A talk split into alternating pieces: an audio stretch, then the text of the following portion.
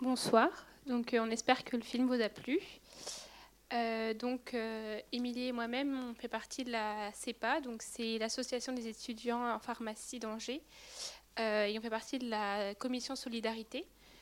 Euh, voilà. Euh, à ma gauche, donc il y a Draman Barrault, euh, Jean-Louis et... et Richard Bileko. Je vais vous présenter du coup. Voilà, qui sont membres de l'association Pharmaciens Sans Frontières. Euh, voilà, donc dans ce film, je pense qu'on a tous vu que ça dépeignait un, un portrait de l'Afrique quand même très positif. Euh, on voit que bah, les paysages sont magnifiques, les gens sont très chaleureux. Et euh, bah, nous, on essaye de... Bah, on travaille pour que cette image soit celle que tout le monde connaisse. Merci. Est-ce que je laisse la parole à notre président qui va de nous présenter l'association. Juste deux mots, euh, avant de vraiment d'aller plus loin, j'aimerais qu'on... Félicite surtout euh, les deux personnes qui sont là, qui sont euh, à l'image de l'association La CEPA, qui a organisé, euh, en tout cas, cette soirée que nous allons vivre aujourd'hui. Après, on vous racontera la suite. Merci. Bravo. Bravo.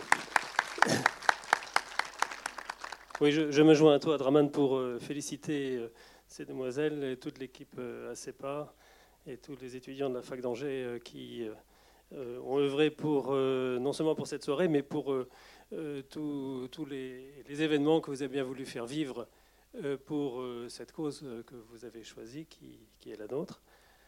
Je voulais vous remercier aussi d'être venus très nombreux, ça, ça nous fait très chaud au cœur, et je veux dire que ça contribue aussi à, à nous stimuler, nous, dans notre travail. Bon, alors je ne vais pas garder la parole très longtemps, je voudrais juste présenter en deux mots Pharmaciens Sans Frontières, comme son nom l'indique. Euh, notre, euh, notre objet, c'est le médicament, euh, le médicament générique et le médicament générique accessible pour tous et partout.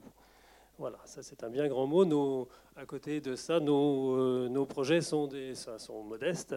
Euh, ils ont pour avantage, enfin, ce sont de, ce qu'on appelle des micro-projets dans notre jargon. Ils ont pour avantage d'être euh, tenus de bout en bout. Euh, ils ont pour avantage de durer dans le temps, euh, parce qu'il n'y a rien de grand qui ne se fait sans, sans la durée. Et donc, euh, on pourra vous, vous parler plus, plus en détail si vous le souhaitez et répondre à vos questions si vous souhaitez savoir exactement ce dont, ce dont il s'agit.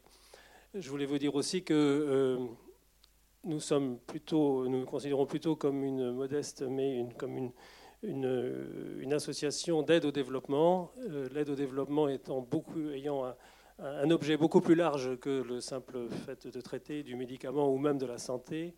Et qu'il nous arrive très souvent de participer à d'autres projets euh, qui n'ont pas du tout trait à la santé, parce que euh, la santé ne va pas toute seule. Et il faut pour que euh, le progrès, pour que euh, le, les, les, les pays puissent avancer, il faut non seulement la santé, mais il faut aussi l'éducation, il faut l'accès à l'eau potable, il faut aussi maintenant l'accès à l'électricité solaire, enfin donc autant de projets dont, dont nous nous emparons à l'occasion.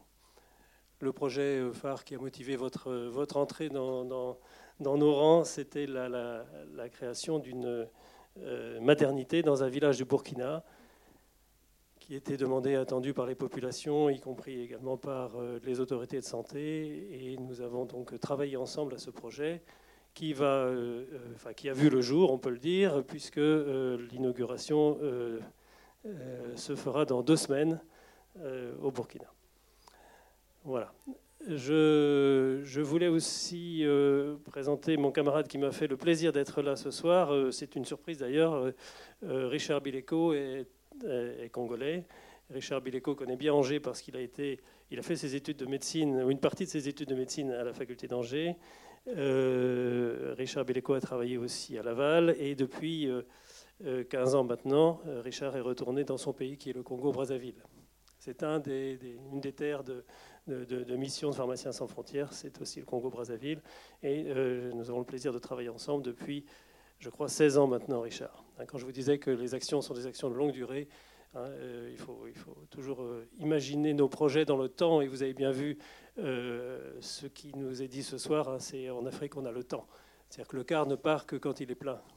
Hein, voilà. Et donc, euh, il faut... Euh, Dès lors que l'on vit et que l'on passe en Afrique, dès lors que l'on vit en Afrique, dès lors que l'on travaille avec l'Afrique, il faut essayer de changer de mentalité. Et là, j'ai beaucoup aimé, il y a une phrase que j'ai retenue tout à l'heure du, du film, c'est euh, quand, quand la, la, la personne d'un certain âge s'adresse à, à euh, Seydou, il lui dit euh, euh, « Toi, tu es naïf, et toi, tu, toi, tu, tu, tu, parles, non, tu, toi, tu penses comme un blanc.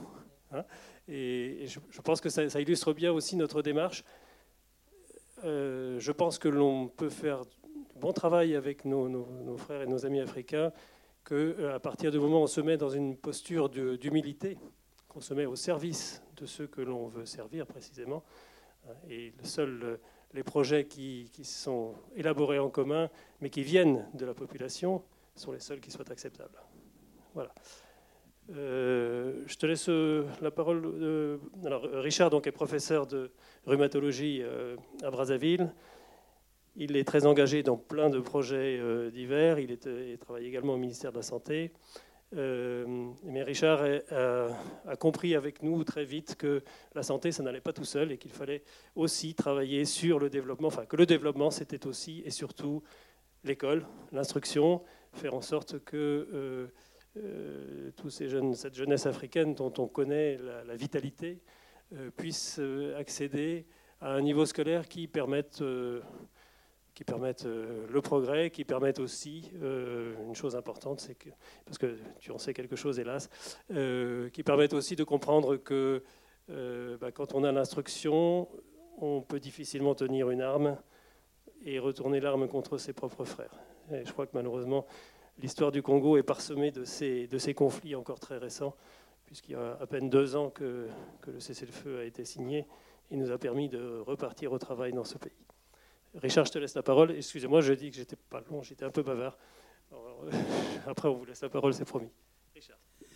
Merci, je suis heureux de revenir ici, à Angers, où j'ai fait mes études de spécialité en rhumatologie. J'étais arrivé en, en mille neuf cent quatre-vingt-quatre la première fois et cette année-là, la Maine avait gelé, les plus anciens s'en souviennent.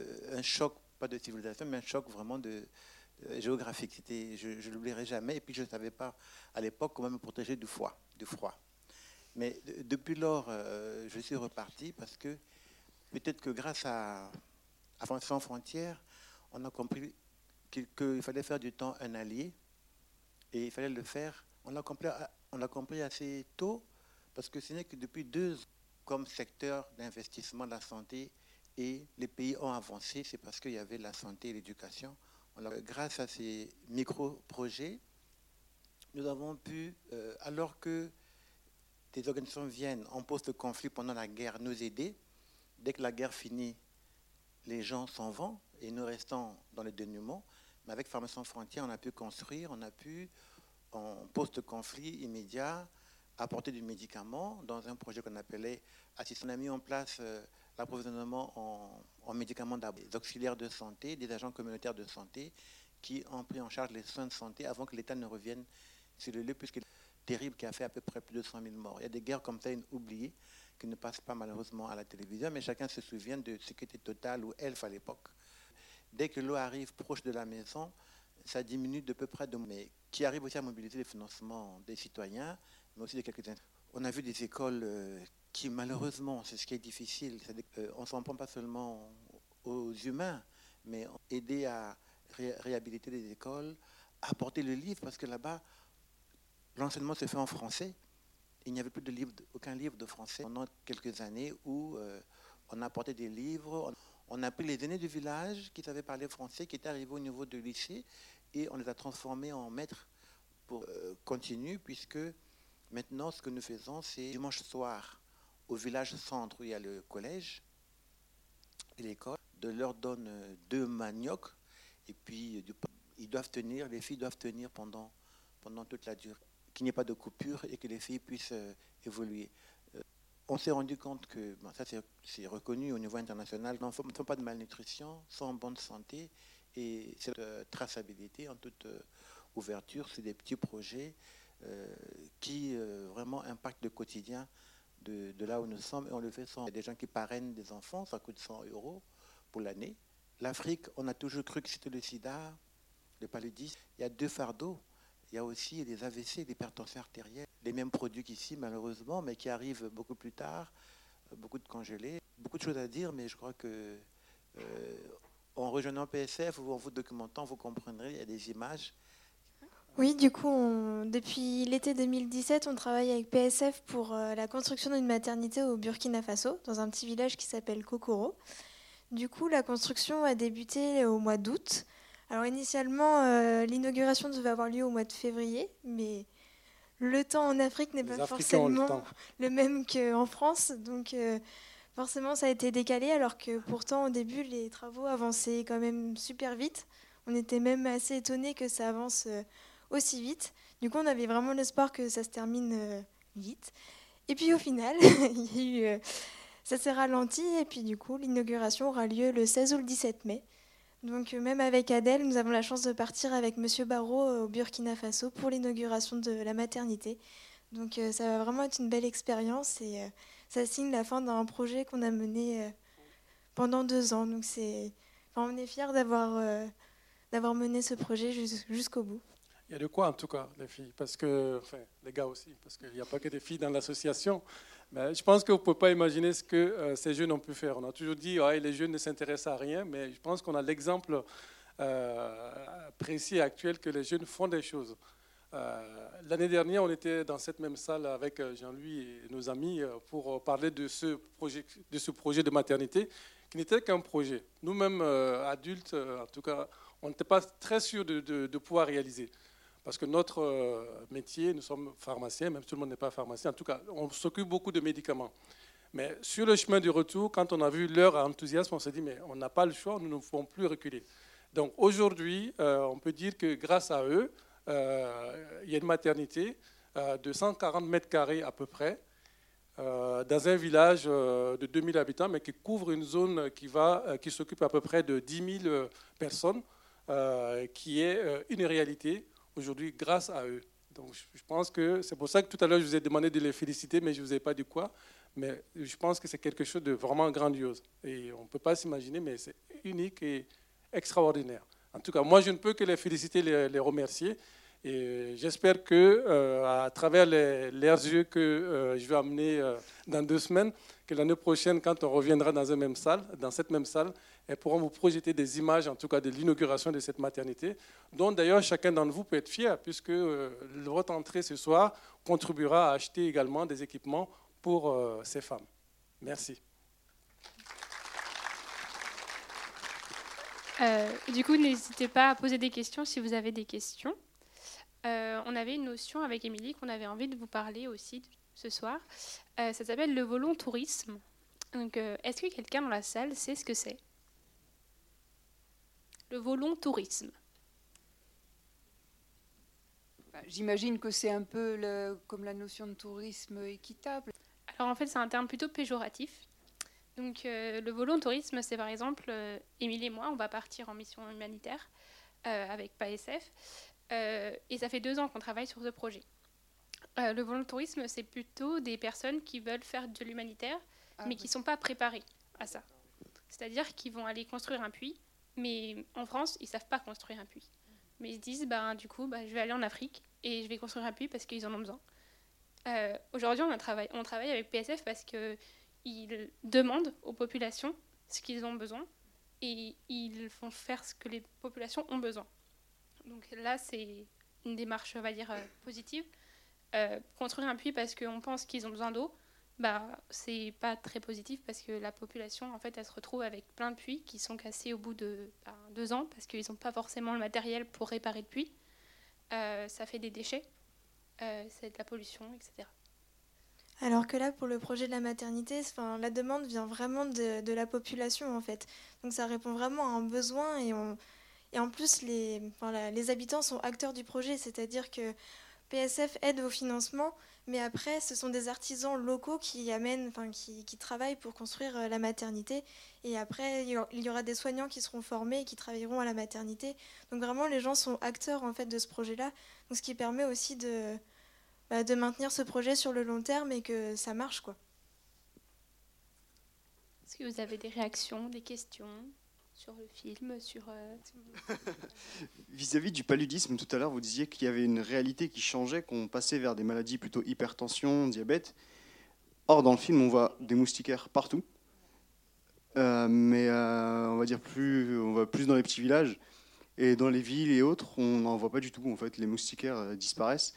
Est-ce que c'est, c'est un reflet de la réalité qui change vis-à-vis de la maladie, ou alors c'est, il y a encore c'est le paludisme qui est plutôt présent, mais on n'y prête plus attention? Comment ça se passe? En fait, le paludisme, c'est la, c'est la première cause de mortalité jusqu'à l'âge de... Par exemple, dans, dans, dans mon pays, sur, sur mille enfants qui naissent vivants, quatre mamans vont mourir en accouchant. Et, et, et là encore, nous, on est nettement mieux, mais il y a des pays comme le Nigeria. C'est l'effet...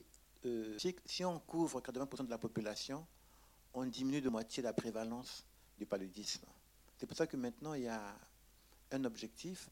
Et on se soigne très bien, mais on n'est plus... Il reste une préoccupation.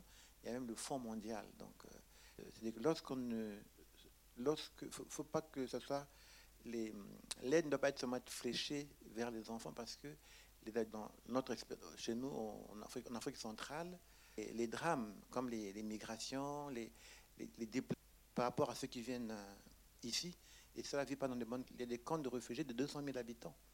Ça, c'est, c'est... En fait, il ne faut pas oublier qu'il y a deux fardeaux, les maladies infectieuses. Qui... Vous en avez parlé, vous avez fait un lien avec l'alimentation. Euh, vous disiez... Je ne maîtrise pas beaucoup, mais il y a beaucoup d'aides... C'est un peu, c'est un peu paradoxal. Hein. Si nous plantons du riz, le riz va coûter plus cher que le riz qu'on va importer. Donc ça, c'est des choses qui... Le coton pour l'exploitation, de rendement pour l'exploitation. Le, le contexte international est vraiment... Euh, euh, vous comprenez qu'on ne peut pas parler de la politique agricole commune. Il y aurait des gilets jaunes. En tout cas, juste ajouter une chose. C'est vrai que ce qu'elle racontait tout à l'heure, notre particularité dans l'association... Euh, c'est de ne rien amener en Afrique.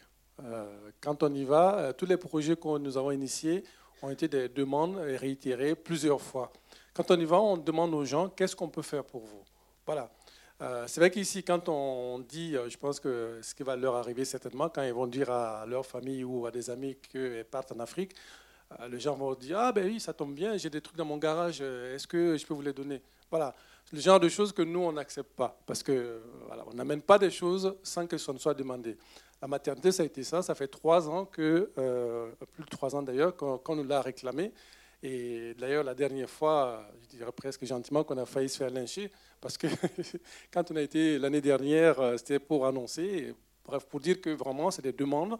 Euh, tous les projets que nous avons initiés en Afrique euh, ont été demandés par les populations euh, locales.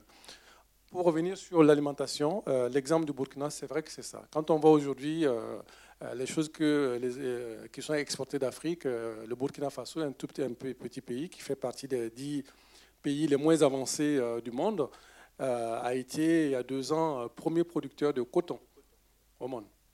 Pour vous dire, euh, voilà, alors qu'on n'a même pas de quoi manger suffisamment. Pour dire que la colonisation a apporté des, des habitudes qu'on a, on a, on a du mal à se départir aujourd'hui. Parce que tout est fait. Le paysan, localement, quand il veut construire, quand il veut planter du, du coton, il a toutes les subventions. On lui achète l'engrais, on lui donne tout ce qu'il faut. Mais par contre, quand il demande ne serait-ce que les semis pour faire du mil ou du, du, ou du maïs, euh, il ne va pas l'avoir parce que finalement, ça ne fait pas partie des intérêts de ceux qui peuvent apporter des choses. Bon, je ne... n'incrimine pas du tout l'Occident, parce que bon, la première chose à faire, c'est d'abord à l'Africain lui-même de savoir quelles sont ses priorités, euh, surtout le développement. Mais c'est vrai que la question de l'alimentation est, devient cruciale aujourd'hui. D'autres questions ou d'autres réactions? Problème de l'alimentation? La politique africaine, on sait, suivant les pays avec euh, nos dictateurs qui sont là depuis une trentaine d'années, les priorités sont ailleurs. Bon, je ne dirai pas plus, mais Richard, si tu veux ajouter quelque chose. Oui. Euh, la plupart des dirigeants ont été formés en Europe, hein, en France. Je suis désolé, mais, bon, mais c'est, c'est la réalité. Mais euh, nous-mêmes, on ne comprend pas, hein. Enfin, moi, je suis parti, j'avais peur de devenir mon petit dictateur. Je, je, je, je me suis dit, mais est-ce que je deviendrais comme ces gens-là? Donc, c'est parce que je bénéficie quand même de, d'un accompagnement qui fait que je ne me perds pas. Parce qu'on a une élite aussi en Afrique qui est prédatrice parce qu'on l'a paupérisée. On l'a paupérisée, on rend les, la, la société... L'organisation telle que euh, tu es médecin, tu as ton diplôme, tu rentres, tu, tu es pauvre, hein, tu ne peux pas... mettre des enfants dans une bonne école, tu... il n'y en a pas d'ailleurs. En plus, s'il y a une insécurité, ben, bon, on revient à des filières comme la médecine, il y a, il y a du boulot. Bon, mais même ailleurs, on peut en trouver, en femme de ménage, et cetera. Si on veut s'occuper de l'Afrique, euh, c'est un... mais faut pas, faut pas se décourager. C'est-à-dire que euh, amenant la santé, amenant l'éducation, nous, nous allons faire émerger, nous allons atteindre une masse critique des gens qui vont changer les choses, comme amener un sac de riz, euh, des boîtes de sardines, d'un élan de solidarité, puisqu'on est une même nation en réalité, un même monde. C'est ça. Moi, nous, on croit plus à, à ce que nous faisons. Euh, je, dans le cas de mon pays, c'est la région où on intervient, par P S F, qu'on a mis les bancs, qu'on a amené les livres. Bon, l'État est venu après, l'État arrive progressivement. Mais l'État a plusieurs priorités. L'État a plusieurs priorités, puis l'État a quelles ressources? L'État a quelles ressources? Est-ce que vous savez que cinq ans, il y avait une grande crise avec Monsanto, qui avait corrompu les dirigeants, on a mis des mauvaises graines, la production a chuté, donc le budget du Burkina Faso a diminué de près de la moitié. Donc ils ne pouvaient pas financer l'armée contre les... Contre... Donc on a fait appel à la France, hein, forcément. On ne pouvait pas payer l'école. On, pouvait... on ne paye plus l'impôt comme avant. On... Ça se paye. Vous avez des niches fiscales. Bon, c'est... Ça nous dépasse. Ça nous dépasse, si bien que c'est difficile. Ce que nous pouvons faire, c'est de nous poser la question... Je, je ne me trompe pas d'adversaire. L'adversaire, pour moi, c'est la maladie et la pauvreté. On a beau me dire, oui, il faut que les régimes changent, c'est vrai. Mais on a eu des bons régimes qui n'ont pas eu d'argent. Ça, c'est, ça, c'est, ça, c'est... Il y a un dictateur qui est tombé parce qu'il n'y a pas de pain. C'est, c'est, il n'y a pas eu de guerre. Le dictateur, avec ses armes, l'armée s'est retournée contre.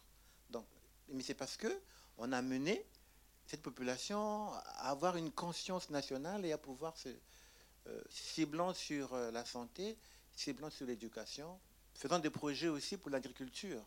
Hein. Il y a des, il y a, au Bénin, il y a des bons exemples, Songhai, et ainsi de suite. Donc, euh, il, on n'est pas là où ça se décide. Je crois que vous non plus, hein, c'est difficile. Rejoint, qu'est-ce que nous pouvons faire?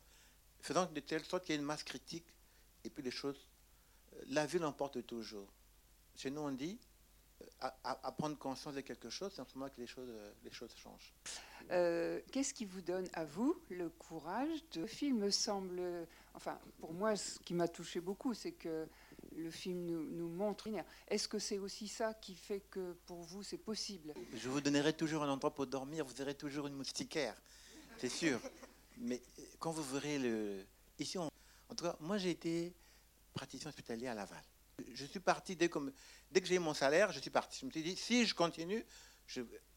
Il m'a, heureusement qu'il m'a beaucoup soutenu parce que c'était euh, difficile. Et je vous assure, vous avez vu les paysages, vous avez vu les couleurs, et dans leur pauvreté, les gens, pas de, pas, pas de, pas de fatalisme, hein, c'est pas ça, mais ils savent se contenter de ce qu'il y a. Donc nous, quand on vient ici, on se dit, quelle chance ils ont ces Français. Je suis désolé, mais parce que vos, vos aînés ont beaucoup travaillé, hein.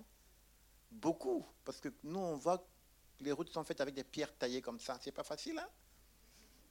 Ben, prendre les pierres, de les casser et puis de les mettre pour faire un chemin. Quand on a beaucoup travaillé, ben, nous, il faut qu'on, qu'on nous crée les conditions pour qu'on puisse travailler, puisse apporter le bien-être. Si le travail n'apporte pas le bien-être, on ne sera pas motivé, on va pas... On va... Qui a la connaissance, mais qui, avec sa connaissance, ne peut pas s'en sortir et qui va mettre son intelligence au profit de quelque chose d'illégal. On, on est ensemble. On va s'en sortir euh, ensemble. C'est, c'est, c'est pas, je vous assure, ce n'est pas de la naïveté, ce n'est pas de, avoir des schémas de, de développement. D'autres questions ou réactions? euh, Est-ce que vous pensez pas que, du coup, on voit quand même, enfin, il y a des projets, il y a des choses, et en fait, l'Afrique est quand même amenée à se développer. Et du coup, est-ce que vous pensez pas qu'il y a un risque? Justement, que toutes les valeurs qu'on voit de solidarité, le fait d'accueillir les gens pour dormir, pour manger, et cetera, ça puisse être amené à changer ou à se perdre justement à cause de, du développement et que en fait, euh, ces valeurs-là se perdent comme il y a... Enfin, ça existe chez nous, mais beaucoup moins, et que du coup, les populations puissent devenir, on va dire, comme chez nous, plus individualistes ou enfin, des choses comme ça. Je ne sais pas, Emmanuel Todd. C'est le risque. Hein. c'est vrai le risque. Je, je, je vous assure, il n'y a pas de solidarité dans la pauvreté extrême. Ça a été l'objectif du ministère pour le développement en deux mille. Vous n'y êtes pas encore. Donc c'est possible de faire des sauts technologiques. Mais et nous avons encore des valeurs en partage. La meilleure manière de le faire, langue que nous avons en commun, le français. Vous savez qu'il y a plus de francophones là-bas que, qu'ici. Et que vous décrivez en réalité, vous, vous savez très bien, la francophonie, c'est, c'est l'avenir de la France. Les gens le reconnaissent. Hein. Donc on a cette communauté en partage. Les, nos valeurs que nous avons, nous les partageons maintenant. À par, par... Pas d'autres réactions ? Pas d'autres questions ? On peut s'arrêter là, je pense. Je vous remercie vraiment à tous d'être venus ce soir.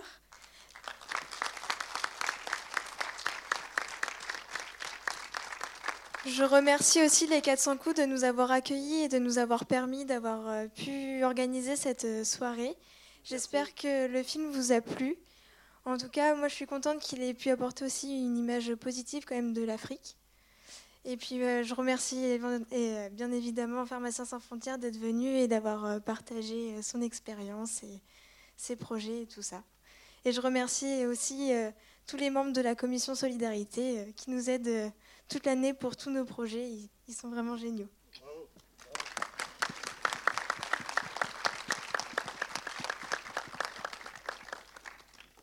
Merci, bonne soirée à tous.